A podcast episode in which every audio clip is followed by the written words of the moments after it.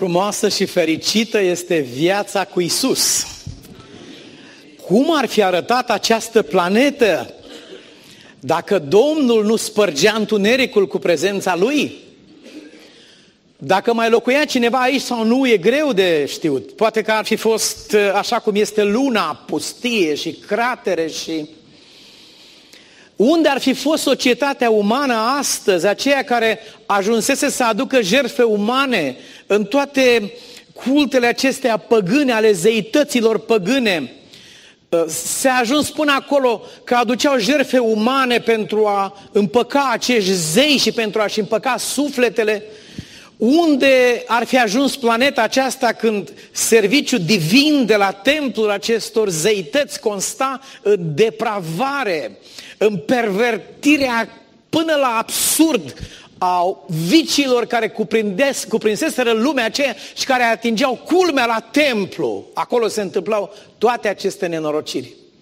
Dar când întunericul a fost cel mai des, când cel rău a fost sigur că biruința lui va fi pentru totdeauna, atunci, la împlinirea vremii, spune Scriptura, chiar atunci, undeva într-o localitate de mult prezisă, s-a născut firav Mântuitorul lumii. Mi-a adus cineva în această seară uh, câțiva ghiocei. Așa că primăvara vine, să știți. Știu că e iarnă, știu că e frig.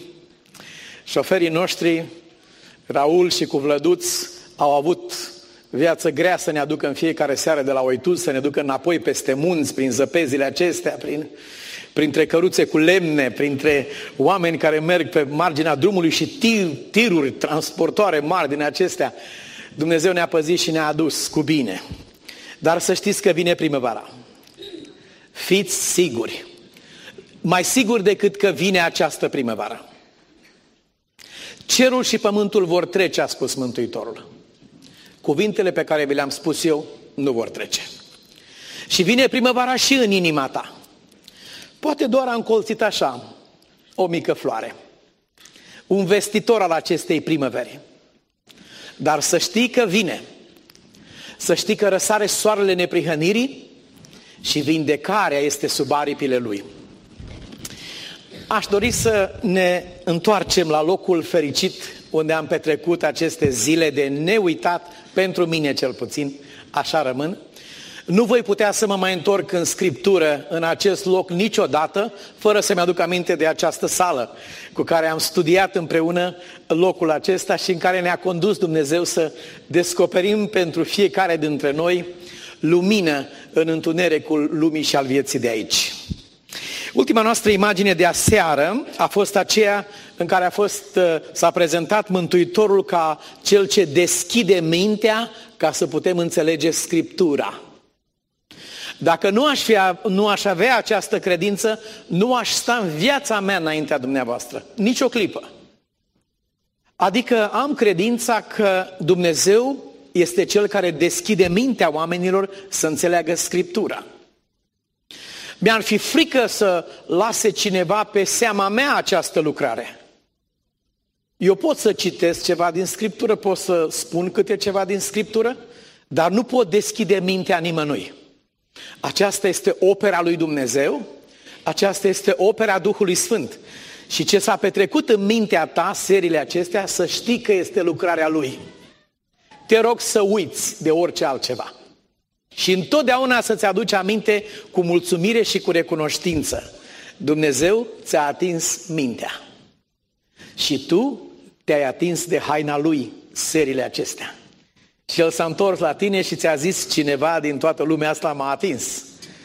Și știe cine este acela sau aceea care l-a atins. Scriptura spune, atunci le-a deschis mintea ca să înțeleagă scripturile și le-a zis, Așa este scris. Și așa trebuia să pătimească Hristos și să învieze a treia zi dintre cei morți. Mintea care cercetează Scriptura fără Dumnezeu ajunge la concluzii monstruoase. Așa au încercat evreii la templu. sute de ani au studiat, au cântat, s-au rugat, au cercetat, au luptat să explice și au explicat, au scris tomuri întregi de cărți despre cum va fi Mesia, adică Hristosul, când va veni. Au scris cărți întregi, biblioteci întregi, universități care s-au ocupat numai cu așa ceva. Unde au ajuns oamenii aceștia? La niște concluzii cu totul și cu totul stricate și distruse și destructive, prin care au spus oamenilor că Hristosul când va veni, va trebui să fie un mare comandant care va elibera pe Israel din robia romană, va distruge pe romani, va pune pe Israel în fruntea lumii, Israel va ocupa până la urmă tot pământul. Acestea au fost gândurile lor, nu de la Dumnezeu, în timp ce țineau Biblia în mână. De aceea spun în această seară cu mare insistență să cerem de la Dumnezeu să ne deschidă mintea când citim cartea. Numai El poate să facă acest lucru. Și când deschide Dumnezeu mintea, să știți că satana nu are curaj să intre pe ușa pe care a deschis-o Isus. Nici nu poate să o închidă pentru că El spune, ți-am pus înainte o ușă deschisă pe care nimeni nu o poate închide. Și să se propovăduiască tuturor neamurilor în numele Lui pocăința și iertarea păcatelor, începând din Ierusalim. Uitați-vă, vă rog, la o mână de oameni care erau adunați acolo în camera de sus când a venit El. Erau oameni ca mine și ca dumneavoastră. Erau oameni care doreau și iubeau pe Dumnezeu și ar fi vrut să slujească pe Dumnezeu. Dar ca să primească o așa poruncă, să se meargă în toată lumea, să se predice tuturor neamurilor, până la urmă să se predice oricărei făpturi de sub cer Evanghelia, ca să primească o așa poruncă pentru o mână de oameni descurajați, baricadați într-o cameră de frica celor de pe stradă, de frica persecuțiilor lor. Părea puțin probabil că se va întâmpla așa ceva. Și totuși, când Dumnezeu dă o poruncă și când îți spune să nu faci cu tare lucru, sau când îți spune să faci cu tare lucru, împreună cu porunca aceea, diferența cea mare este că vine și puterea. Tot acolo este. În aceeași poruncă a lui Dumnezeu. Oamenii dau și ei porunci, dar nu pot să dea putere ca un om să împlinească. Atunci când Dumnezeu dă o poruncă, împreună cu ea vine și puterea. Și esența misiunii și proiecția în viitor a ceea ce urma să aibă loc de atunci încolo, sunt foarte bine strânse în două cuvinte pe care Mântuitorul le-a spus aici. Să se pro... Suntem la aceeași pagină, deci 1024, cred că acum știți, dacă vă întreabă cineva, îi spuneți unde este, că știți. Uh, um, să se propovăduiască tuturor neamurilor în numele Lui pocăința și iertarea păcatelor. Cine poate să-mi spună, vă rog să vă gândiți, cum se poate face rost de pocăință sau cum se produce pocăința aceasta? Ce să fac ca să mă pocăiesc cu alte cuvinte? Dacă cineva te va întreba acest lucru, ce să fac ca să mă pocăiesc? Aș vrea să mă pocăiesc, dar răspund cinstit, nu, nu vine. Am un prieten mai în vârstă, foarte glumeț el, și zice, îi spunea unuia care încerca să-l intimideze, zice, mă, aș vrea să mi se facă frică, dar nu mi se face deloc, uite. Hmm.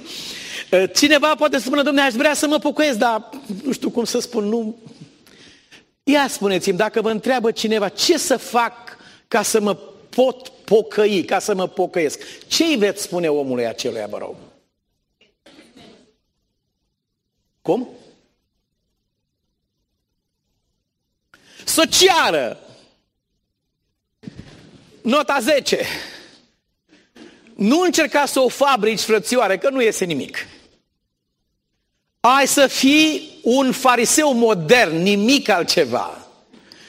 Ai să te faci că plângi cum se făcea că plânge un vecin al meu care împușcase o cioră și era să le ia la pușcărie fiindcă a tras în ea, degeaba, și ca să scape a plâns cu lacrimi mari și grele.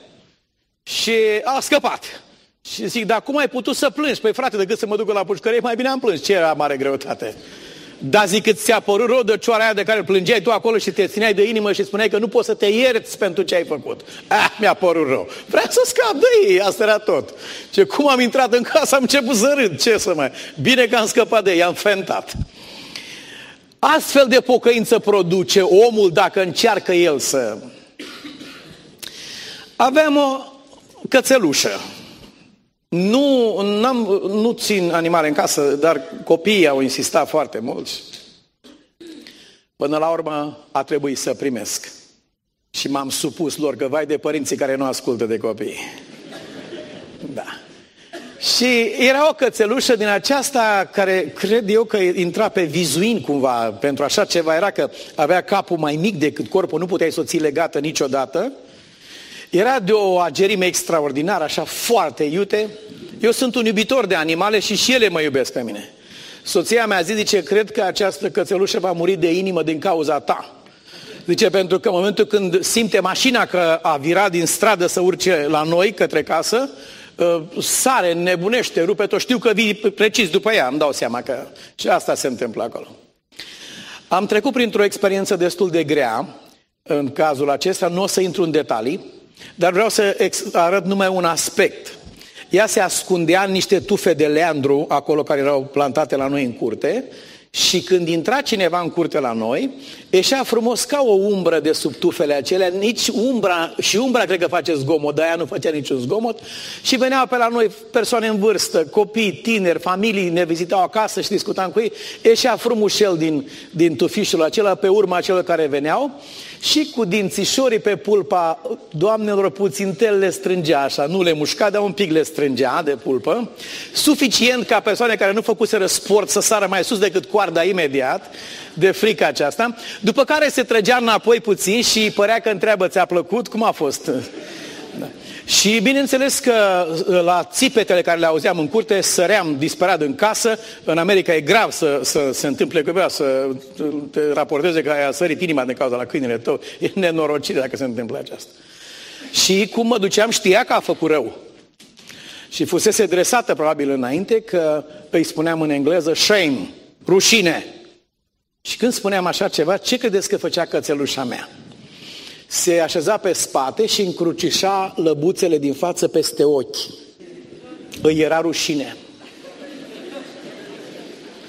Odată însă când mă uit mai atent la ea, după ce făcuse de zeci de ore aceeași figură, când mă uit mai atent la ea, stătea pe spate și zicea că e rușine, dar pe sub labe se uita că venea altcineva acum între timp să uita la poteca acolo ca să vadă cli- următorul client. Asta e pocăința noastră. Dar pocăința adevărată vine de sus de la Dumnezeu, este dar de la Dumnezeu. Așa cum Iacov a spus despre înțelepciune, același lucru se poate spune despre pocăință. Dacă dorește cineva să se pocăiască, să ceară pocăința de la Dumnezeu. Pocăința care se manifestă prin acea adâncă părere de rău pentru rău și prin acea dorință fierbinte de a trăi o nouă viață, aceasta nu poate să vină din aceeași inimă care iubește răul. N-are cum. De-abia când, când frumusețea și sfințenia și iubirea lui Dumnezeu ne sunt descoperite, abia atunci ne dăm seama pe cine am străpuns noi – atunci ne dăm noi seama că nu lui cutare sau lui cutare am făcut noi rău, ci spune Domnul, mie mi-ați făcut așa ceva. Atunci, spune Biblia, îl vor plânge cum plânge cineva pe singurul lui născut.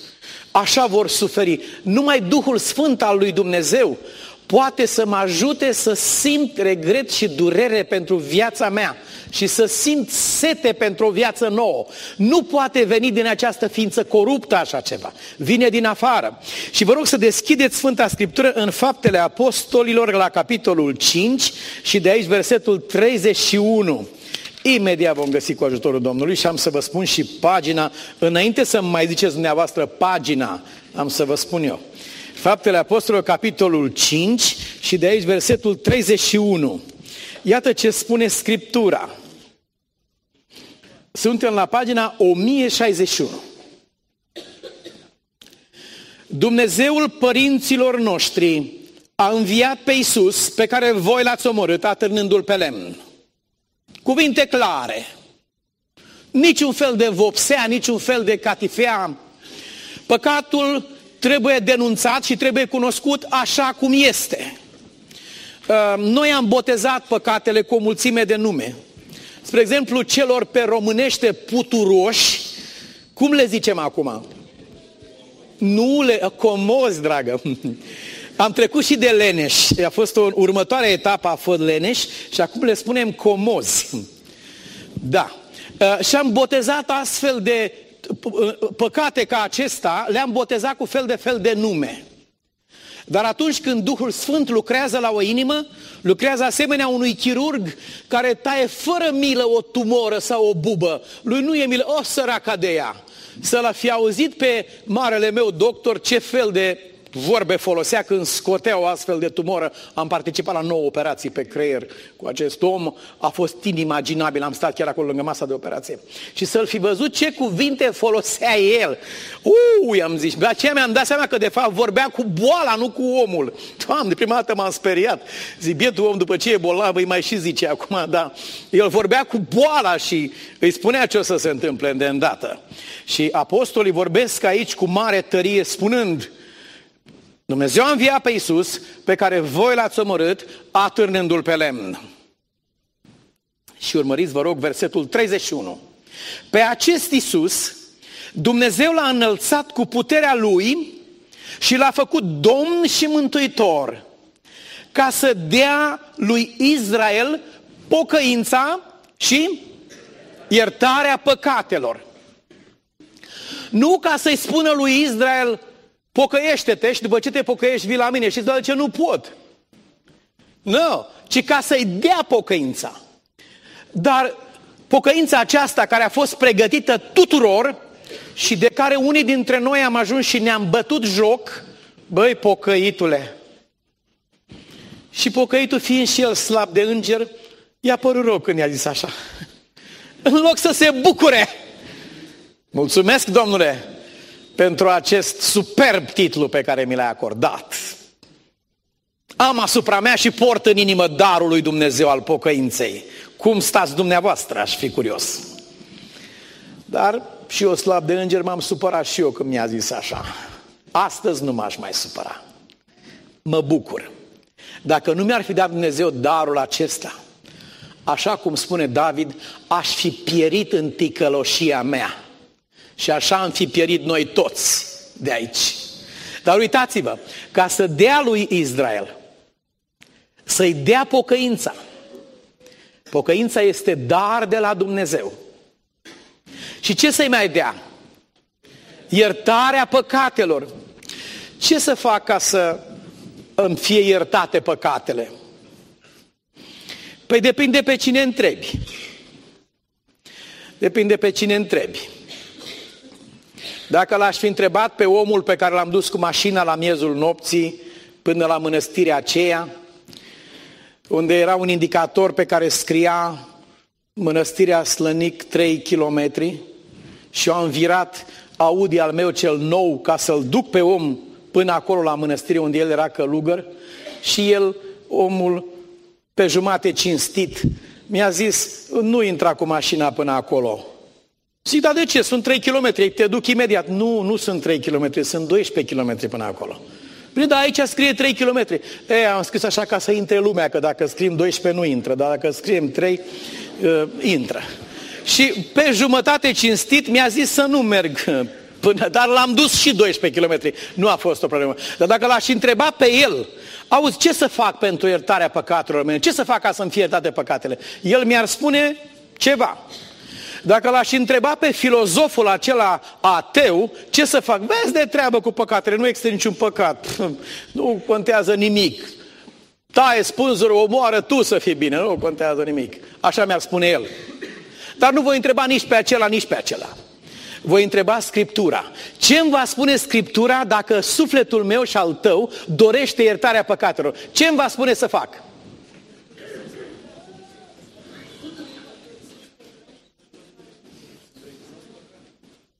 Să-ți recunoști păcatul? Păi poți? Cred că poți. Pui mânuțele așa și te uiți care este următoarea. Cred că poți. Ce trebuie să fac ca să-mi fie iertate păcatele?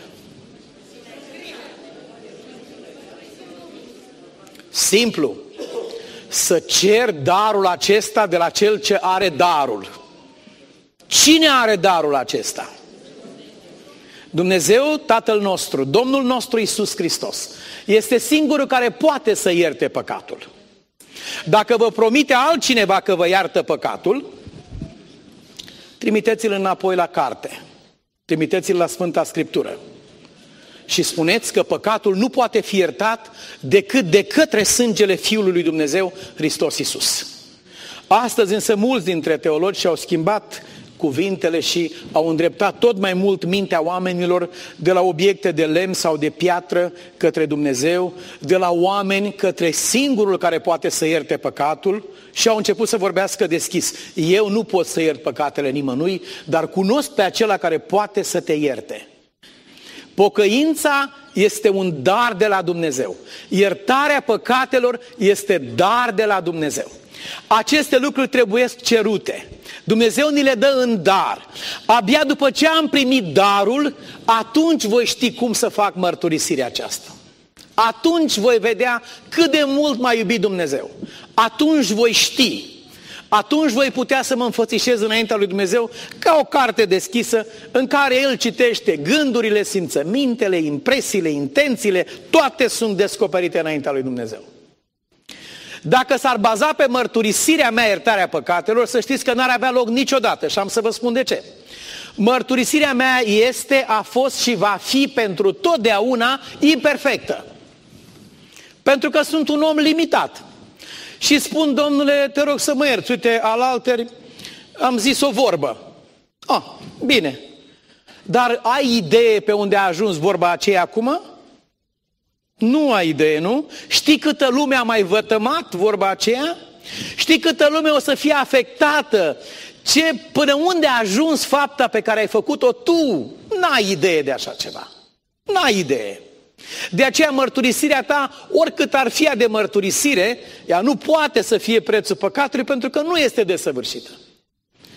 Pe când, dacă primim iertarea care a fost pregătită în dar de Dumnezeu, atunci cu adevărat Duhul Său cel bun și sfânt ne va ajuta și ne vom goli sufletele de povara care le apasă.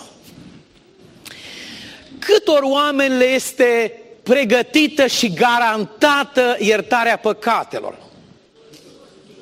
Tuturor oamenilor, nu numai la cei care fac ceva, plătesc ceva sau numai, nu, numai, nu doar acestora, nu cumva iertarea păcatului e garantată la cei care nu mai fac de acum încolo, nu mai fac de azi înainte. Bine, dar cum rămâne cu omul ăsta pe care l-ai nenorocit? Dacă tu de azi înainte nu mai omor pe nimeni, dar cum rămâne cu omul ăsta? Cine întoarce înapoi răul ăsta care s-a făcut? Crezi că se trece așa peste el? Viața ta poți să fii de nu-i bine să zic vorba asta, cât de sfânt, dar poți să fii foarte sfânt de azi înainte, dacă vrei. Nu vei acoperi nici măcar o secundă din ceea ce a fost până în clipa aceasta. Pentru că ești de acum încolo, dar cum rămâne cu ce a fost până astăzi? Uh, ai fugit de la locul accidentului? Să știi că accidentul e tot accident.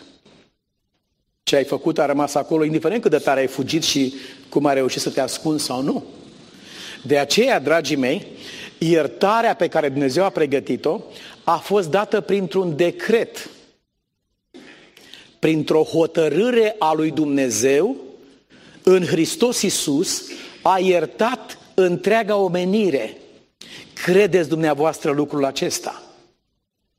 Și cel, cel care a mărturisit și cel care n-a mărturisit și cel care vine la biserică și cel care știe sau nu știe de Dumnezeu, toți aceștia au iertarea pregătită de către Dumnezeu și garantată. O vor primi toți aceștia? Nu. Cine va primi această iertare pe care Dumnezeu a pregătit-o dinaintea întemeierii lumii? Cine va primi această iertare? Cine o va cere? Mă veți căuta și mă veți găsi, spune în Isaia, dacă mă veți căuta cu toată inima. Acestora le va acorda Dumnezeu iertarea. Mergem în, în epistola către Roman la capitolul 5, suntem aproape aici, imediat o să vă spun pagina, este 1098 și iată ce spune Scriptura. Iată ce spune Scriptura. Versetul 18. Pagina 1099, deci. Astfel, dar, după cum printr-o singură greșeală a venit o sânda. Ați observat ce se întâmplă, tot ce se întâmplă rău în lume, spre cine se îndreaptă oamenii și pe cine blamează ei? Pe Dumnezeu, imediat.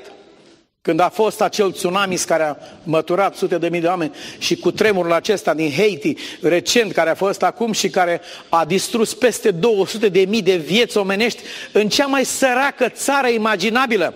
Acordați-mi o clipă să vă spun ce am văzut cu ochii mei într-un documentar, ce mâncare făceau bunicile pentru nepoții care veneau de la școală.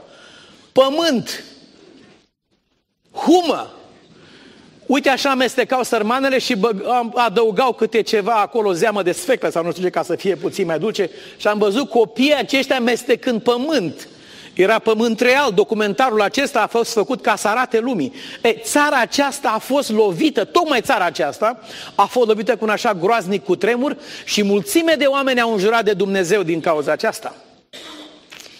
Dar dacă ar fi să întrebăm pe cineva cu privire la cutremurul din Haiti, pe cine ar trebui să întrebăm noi? De ce stare? Ați răspuns de nota 10. Cei mai mulți ar, fi zis, ar trebui să-l întrebăm pe Adam. Well, dacă îl întrebăm pe el, o să întrebe și el pe altcineva. De ce mi-ai spus că o să fie bine, o să fiu ca Dumnezeu, o să mi se deschidă ochii? Ce mi-ai spus tu și ce a fost aici? Cum astăzi promite în același fel oamenilor că dacă vor trăi o viață de păcat, o să fie acolo plăcere și de toate și în realitate se ascunde o travă, suferință și moarte în spatele acestor invitații satanice. Dacă ar trebui să răspundă cineva la întrebare cu privire la cutremurul din Haiti și bineînțeles că va trebui să răspundă cineva, oamenii aceia n-au pierit degeaba. Dumnezeu le-a numărat perii de pe cap, n-a căzut niciun copil, niciun bătrân acolo și nu se întâmplă nimic în lume, nici în războiul din Irak, nici în cel din Afganistan, nici în ce se întâmplă în persecuțiile religioase din India, sau în Sudan sau în țările acestea, nimic, niciun păr nu va cădea la pământ fără știrea lui Dumnezeu și el va pune întrebare. Cineva trebuie să răspundă pentru ce se întâmplă acolo. Iată însă ce spune Scriptura. Dacă prin greșeala unuia singur, moartea a domni... printr-o singură greșeală a venit o sândă care a lovit pe toți oamenii, tot așa, după cum i-a venit, uh, pedeapsa venită prin Adam s-a întins asupra întregei omeniri, tot așa, vă rog să subliniați acest cuvânt, tot așa, în același fel cum de la unul s-a dus la toți, câți ar trebui să fie bolnavi aici de o boală din aceasta extrem de contagioasă? Nu câți ar trebui să fie bolnavi ca să ne îmbolnăvească pe toți? Ajunge unul. Și la acel unul cu ce se începe? Cu un virus. Atât, e un, un inframicroscopic. De la acel se pornește și a fost o vreme în Europa în timpul ciumei negre când a pierit aproape jumate din populația continentului. Și când te gândești că a pornit dintr-un singur germen undeva și apoi s-a înmulțit. După cum prin greșeala unui singur om s-a întins moartea peste toată lumea, acum spune Biblia în același fel, de la unul singur, s-a întins peste toată lumea ce? mântuirea și viața și iertarea. La fel. Frați iubiți, aș vrea să citim acest verset de o extremă importanță. După cum printr-o singură greșeală a venit o sândă care a lovit pe toți oamenii, tot așa printr-o singură hotărâre de iertare, prin ce? Hotărâre de iertare. Cine a luat această hotărâre? Dumnezeu a luat hotărârea aceasta. Cu ce am participat noi la această hotărâre? Cu nimic. Ne este oferită în dar. Ascultați ce spune Biblia. Printr-o singură hotărâre de iertare a venit pentru toți oamenii, toți oamenii, o hotărâre de neprihănire care dă viața. La fel,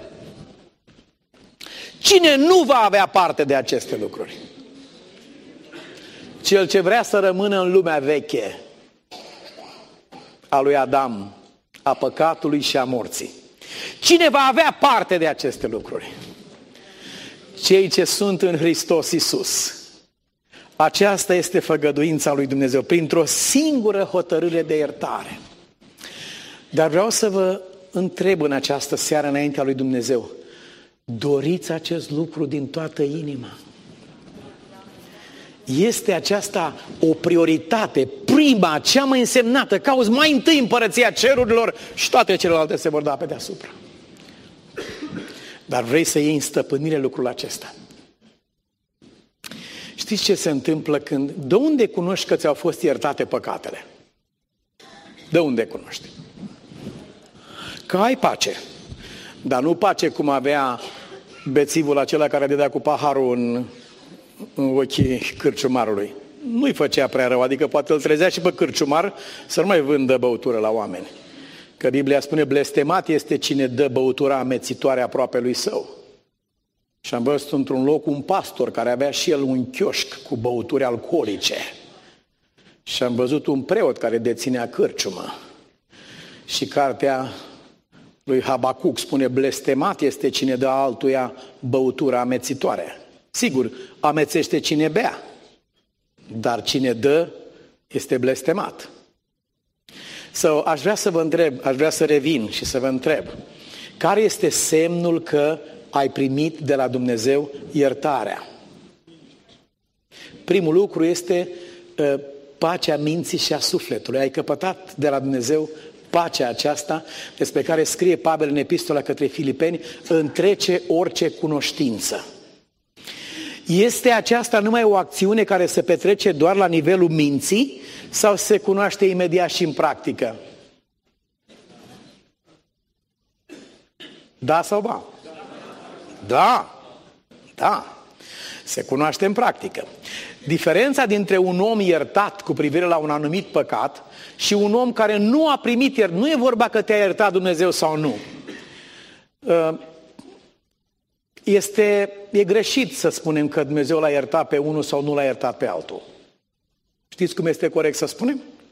Corect este să spunem așa, unul a primit iertarea lui Dumnezeu și altul nu a primit-o. Nu este Dumnezeu cel care n-a iertat păcatul.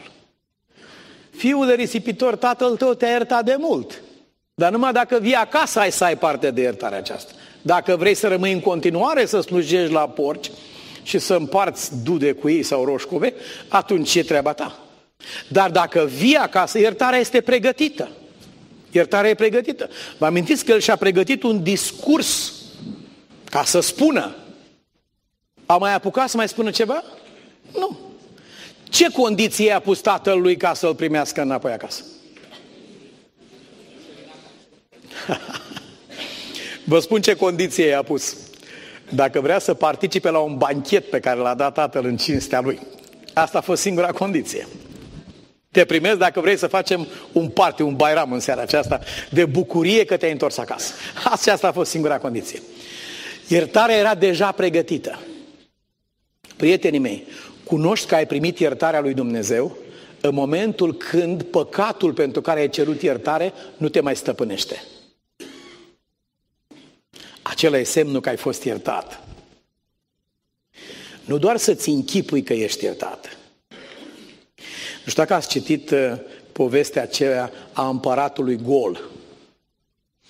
A venit un escroc la sala tronului și a spus împăratului, uite, pot să-ți fac o haină?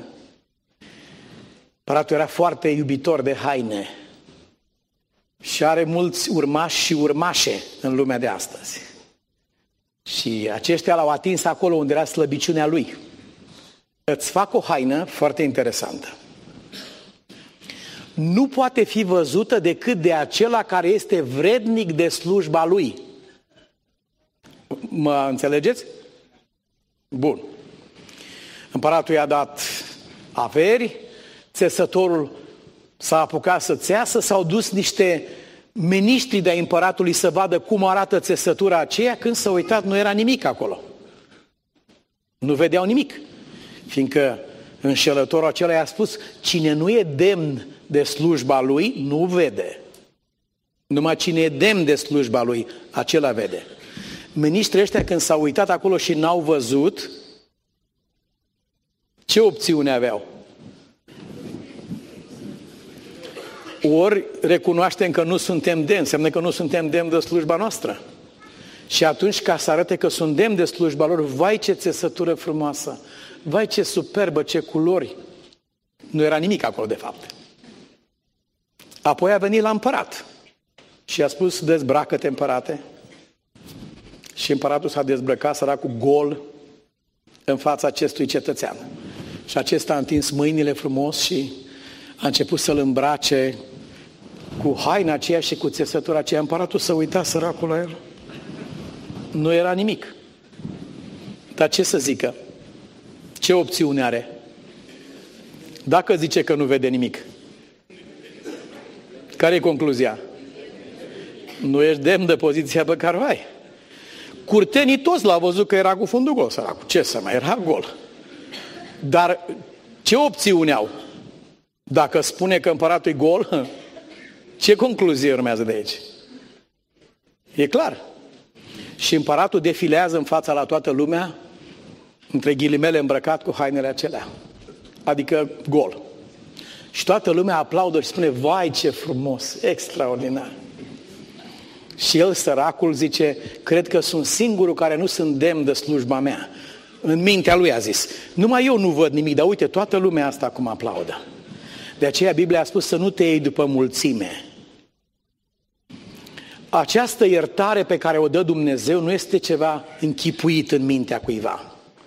Haina neprihănirii lui Hristos nu este o idee, ci este viață. Și este viață din belșug. Iertarea lui Dumnezeu aduce cu sine putere. Și omul care a primit această iertare nu mai este sclavul păcatului, ci este stăpân și are putere peste șarpele acesta. Dumnezeu va zdrobi pe satana sub picioarele voastre. Acolo unde erai sclav, unde erai robit, unde erai târât, unde nu vroiai să mergi, iertarea lui Dumnezeu îți va da putere să fii domn și stăpân. Aceasta însemnează iertare. Aceasta însemnează un om iertat. Numai că noi cerem lucruri de la Dumnezeu, credem că Dumnezeu ni le dă, nu mă îndoiesc uh, de aici de cineva care, care ar pune semnul întrebării cu privire la iertarea pe care Dumnezeu o dă tuturor oamenilor prin decret dumnezeiesc.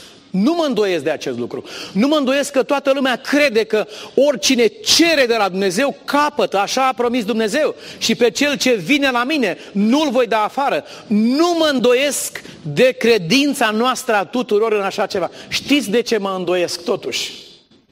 De ceea ce am văzut în viața mea proprie și mă tem că și tu ai văzut la tine la fel. Ai crezut în Dumnezeu?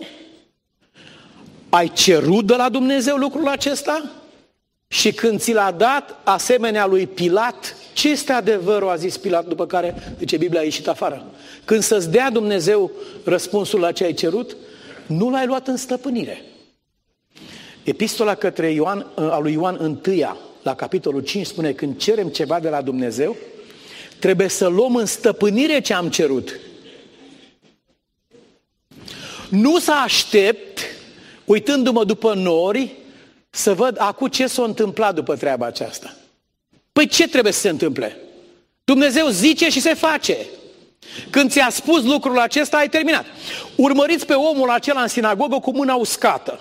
E un om cu mâna uscată în sinagogă. La biserică acolo, a venit. Domnul Iisus Hristos îl cheamă în față. Vino aici. Omul vine acolo, mâna aceasta este ca un lemn.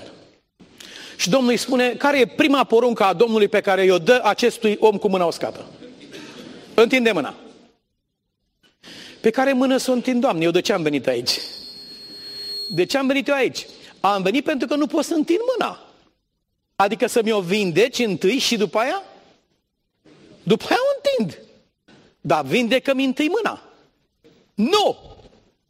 Nu! Nu ai nevoie nici de mușchi, nici de tendoane, nici de oase să funcționeze, nici de nervi, de nimic. Porunca lui Dumnezeu este putere. Întinde mâna. Poc, zice Biblia, întins mâna. Ce a fost mai întâi, întinderea mâinii sau însănătoșirea mâinii? Întinderea mâinii, ați răspuns foarte bine. Când am cerut ceva de la Dumnezeu, trebuie să aștept să simt întâi să se întâmple ceva cu mine sau să fie? Sau ce trebuie să fac? Am cerut, trebuie să iau în stăpânire ce am cerut, pentru că Dumnezeu a promis că îmi dă. Dacă într-adevăr l-ai crezut, ai cerut, ai luat în stăpânire și ai plecat acasă. Acesta e ceva real? S-au rugat la o biserică pentru ploaie, nu ploase de mult timp. Doamne, dă-ne ploaie, dă-ne ploaie, dă-ne ploaie, Doamne. După amiază s-au întors la biserică toți. Din toată acea biserică mare, o singură fetiță de câțiva ani, de 5 ani, 7 ani, și-a luat umbreluța cu ea. Ce credeau ceilalți frați? Aveau credință ei sau nu? Aveau. Ce credeau ei? Că nu va ploua, măi frate. Da. Asta credeau ei. Ce facem noi? Cu gura zicem, Doamne, dă ploaie? Da umbrela, lasă-mă în cuier acolo, că oricum nu plouă. Asta facem. Nu luăm în stăpânire ce am cerut de la Dumnezeu.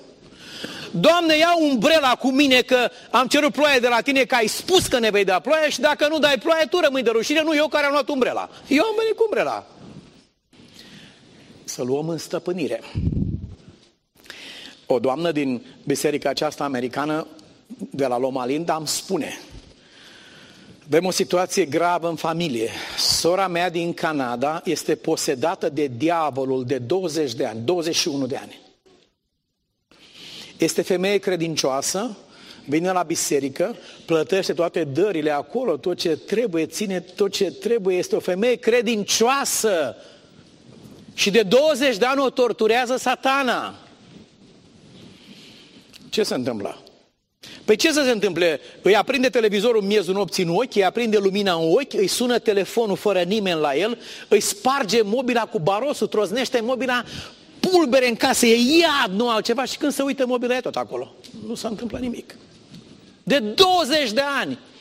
Îi e frică să se culce, tremură pielea pe ea de frică. Acum se întâmplă, acum urmează ceva. Și imediat se întâmplă. Și am spus, dăm puțin timp. Mi-am luat un timp personal așa, după care am sunat-o. Am sunat-o în Canada. Esther, ce faci? Mi-a spus câte ceva. Zic, știu viața ta de la sora ta. Nu ai nevoie să-mi povestești nimic, că mi-a povestit toată viața ta. Și dânsa a spus, care este părerea ta? Am fost în America, am fost dusă la șapte pastori să mă exorcizeze, să scoată pe satana din mine și am plecat mai nenorocită decât am venit. Am plecat distrusă complet înapoi, din mâna acestor șapte oameni importanți.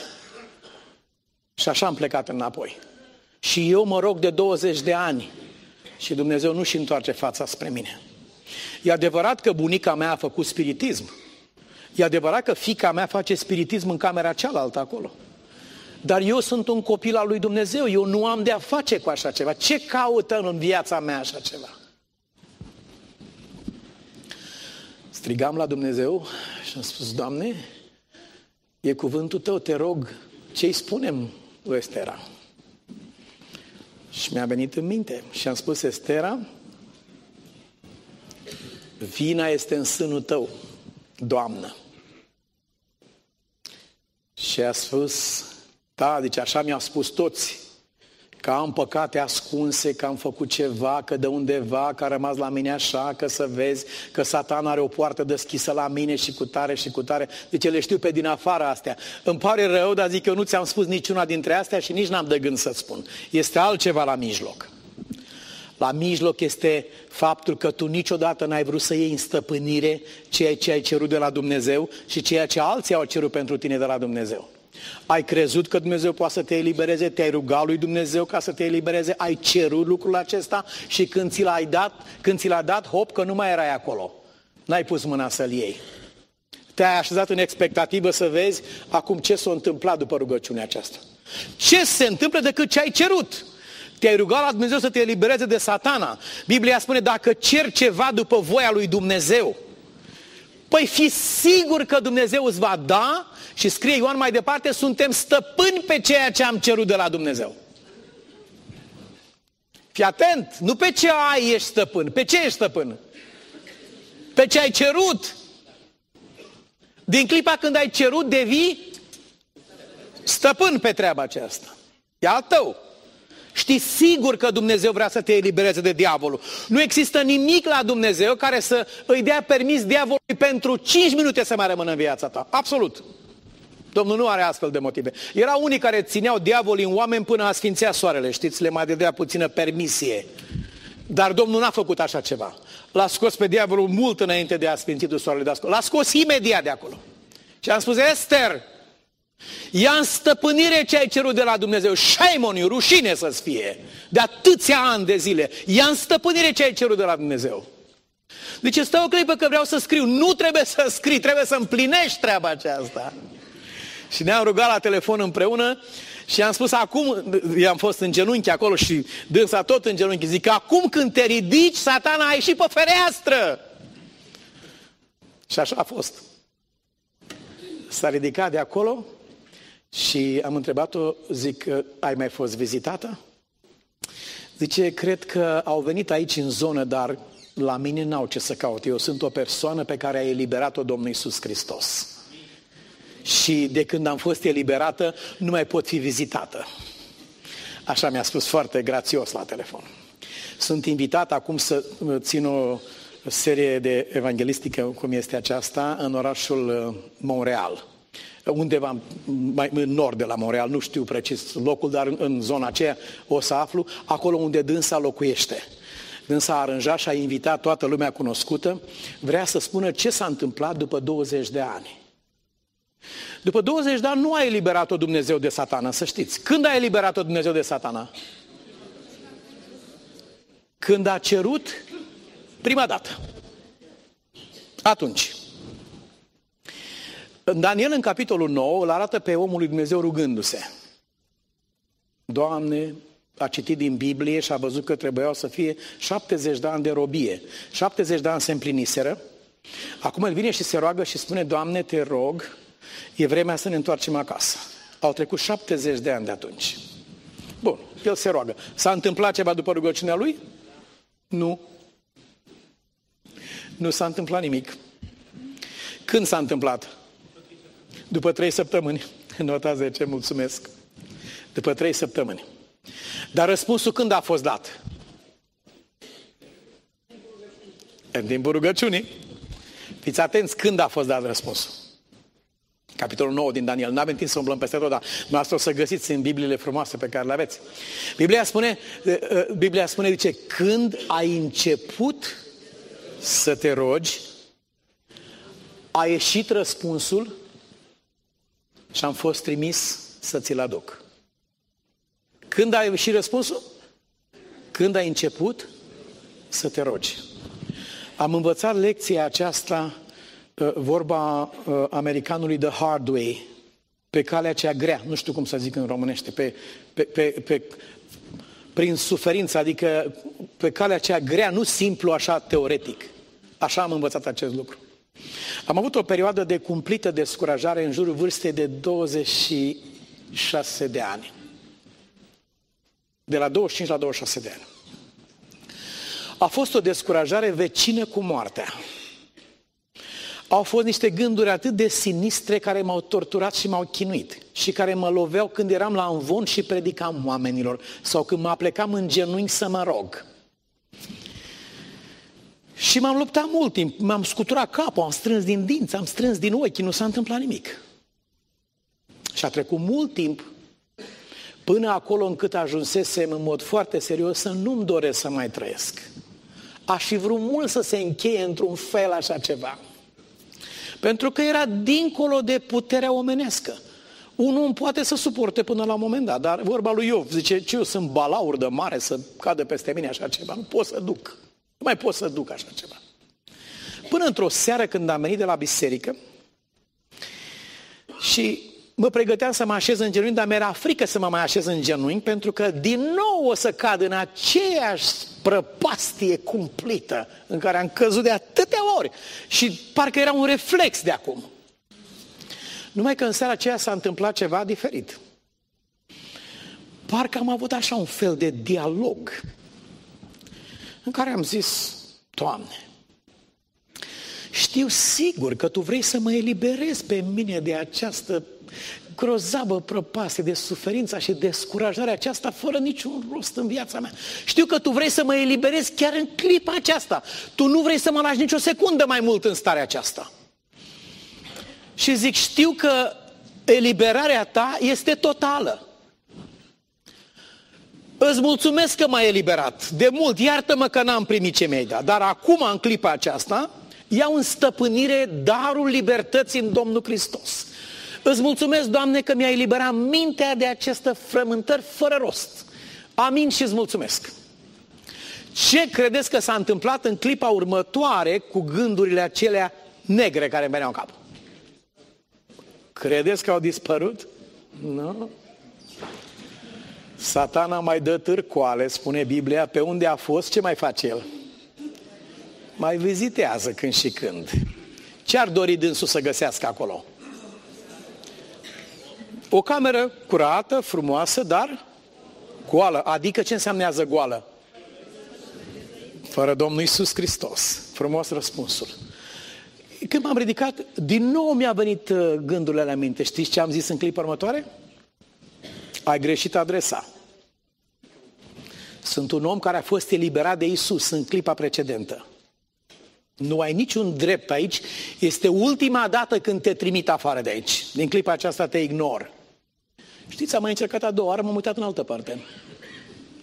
Nu te cunosc. Și n-am mai venit.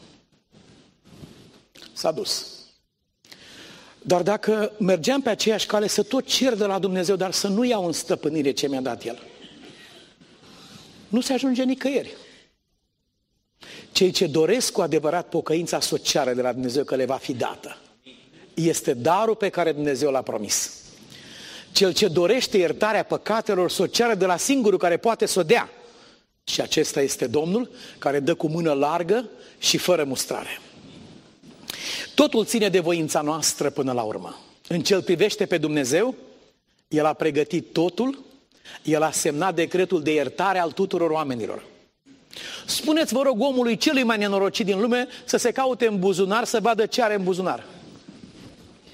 Are în buzunar decretul de iertare pe care Dumnezeu l-a dat pentru numele Lui și pe care n-a vrut niciodată să-l primească.